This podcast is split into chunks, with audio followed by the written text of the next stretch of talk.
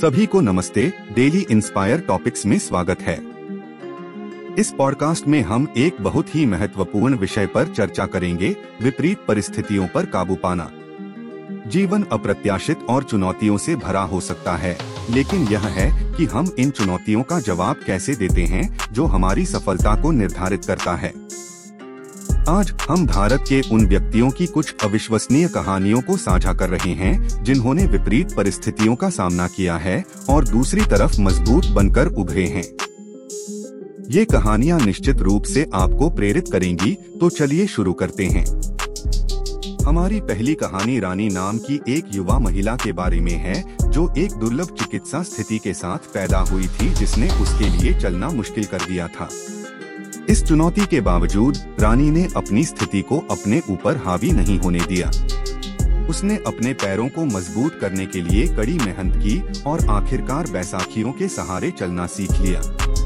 रानी आगे चलकर एक सफल वकील और विकलांगता अधिकारों की हिमायती बनी, विकलांगों को अपने सपनों को पूरा करने के लिए प्रेरित किया।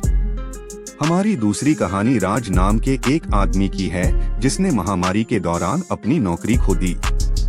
बिलों का अंबार लग रहा था और आमदनी नहीं हो रही थी, राज के सामने एक मुश्किल स्थिति थी। हालाँकि उन्होंने उम्मीद नहीं छोड़ी। राज ने कुक के रूप में अपने कौशल का उपयोग करते हुए अपने घर से एक छोटी सी भोजन वितरण सेवा शुरू की। कड़ी मेहनत और दृढ़ संकल्प के माध्यम से राज का व्यवसाय बढ़ता गया और वह एक बार फिर अपने परिवार का समर्थन करने में सक्षम हो गया।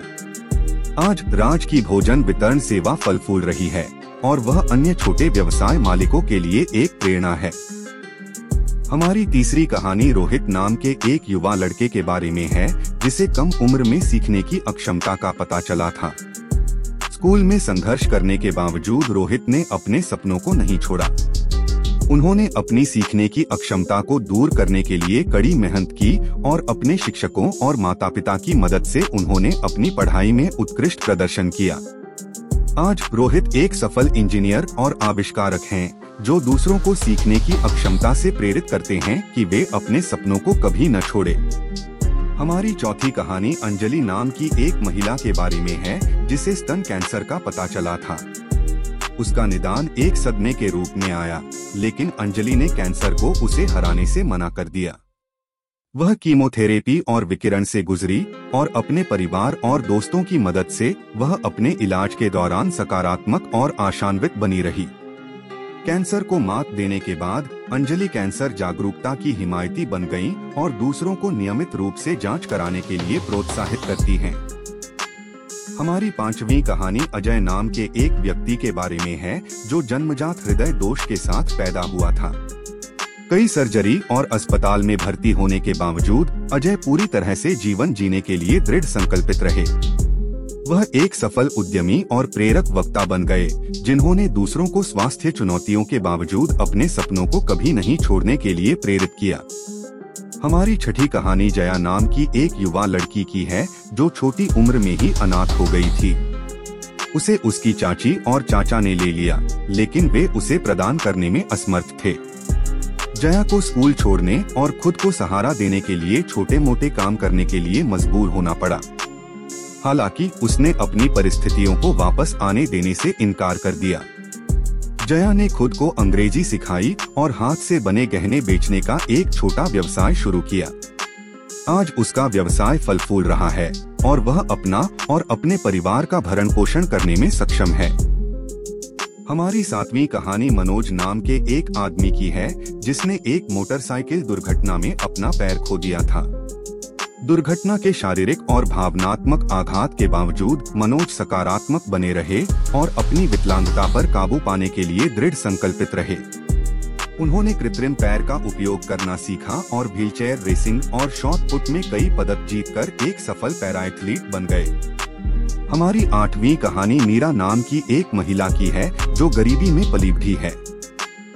काम करने और अपने परिवार का समर्थन करने के लिए उन्हें कम उम्र में स्कूल छोड़ना पड़ा। हालाँकि मीरा ने अपनी शिक्षा जारी रखने का दृढ़ निश्चय किया। उसने खुद को बुनियादी अंग्रेज़ी और गणित कौशल सिखाया और आखिरकार स्कूल वापस जाने में सक्षम हो गई। मीरा ने कड़ी मेहनत की और सम्मान के साथ स्नातक की उपाधि प्राप्त की, कॉलेज जाने के लिए छात्रवृत्ति अर्जित की। आज वह एक सफल पत्रकार हैं और शिक्षा समानता की हिमायती हैं। वंचित पृष्ठभूमि से दूसरों को अपने सपनों को आगे बढ़ाने के लिए प्रेरित करती हैं। हमारी नौवीं कहानी संजय नाम के एक शख्स की है, जो कई सालों तक नशे की लत से जूझता रहा वह नीचे गिर गया और सब कुछ खो दिया, उसकी नौकरी, उसका परिवार और उसका घर हालाँकि संजय ने खुद को छोड़ने से इनकार कर दिया उन्होंने पुनर्वसन की जाँच की और अपनी लत पर काबू पाने के लिए कड़ी मेहनत की। आज संजय व्यसन से जूझ रहे अन्य लोगों के लिए परामर्शदाता और सलाहकार हैं, जो उन्हें यह देखने में मदद करते हैं कि वसूली संभव है।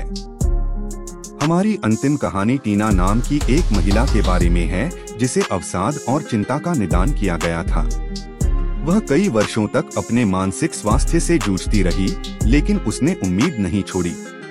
टीना ने मदद मांगी और थेरेपी शुरू की अपने लक्षणों को प्रबंधित करने और अपने मानसिक स्वास्थ्य को बेहतर बनाने के लिए कड़ी मेहनत की आज टीना एक मानसिक स्वास्थ्य अधिवक्ता और वक्ता हैं, जो दूसरों को मानसिक बीमारी से जुड़े कलंक को दूर करने में मदद करती हैं और उन्हें ज़रूरत पड़ने पर मदद लेने के लिए प्रोत्साहित करती हैं। ये कहानियाँ भारत के कई अविश्वसनीय व्यक्तियों के कुछ उदाहरण हैं, जिन्होंने प्रतिकूल परिस्थितियों का सामना किया और उस पर विजय प्राप्त की।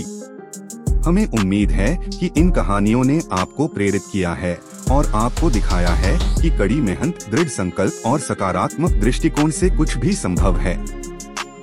याद रखें इससे कोई फ़र्क नहीं पड़ता कि आप किन चुनौतियों का सामना कर रहे हैं। आपके भीतर उन्हें दूर करने की ताकत है।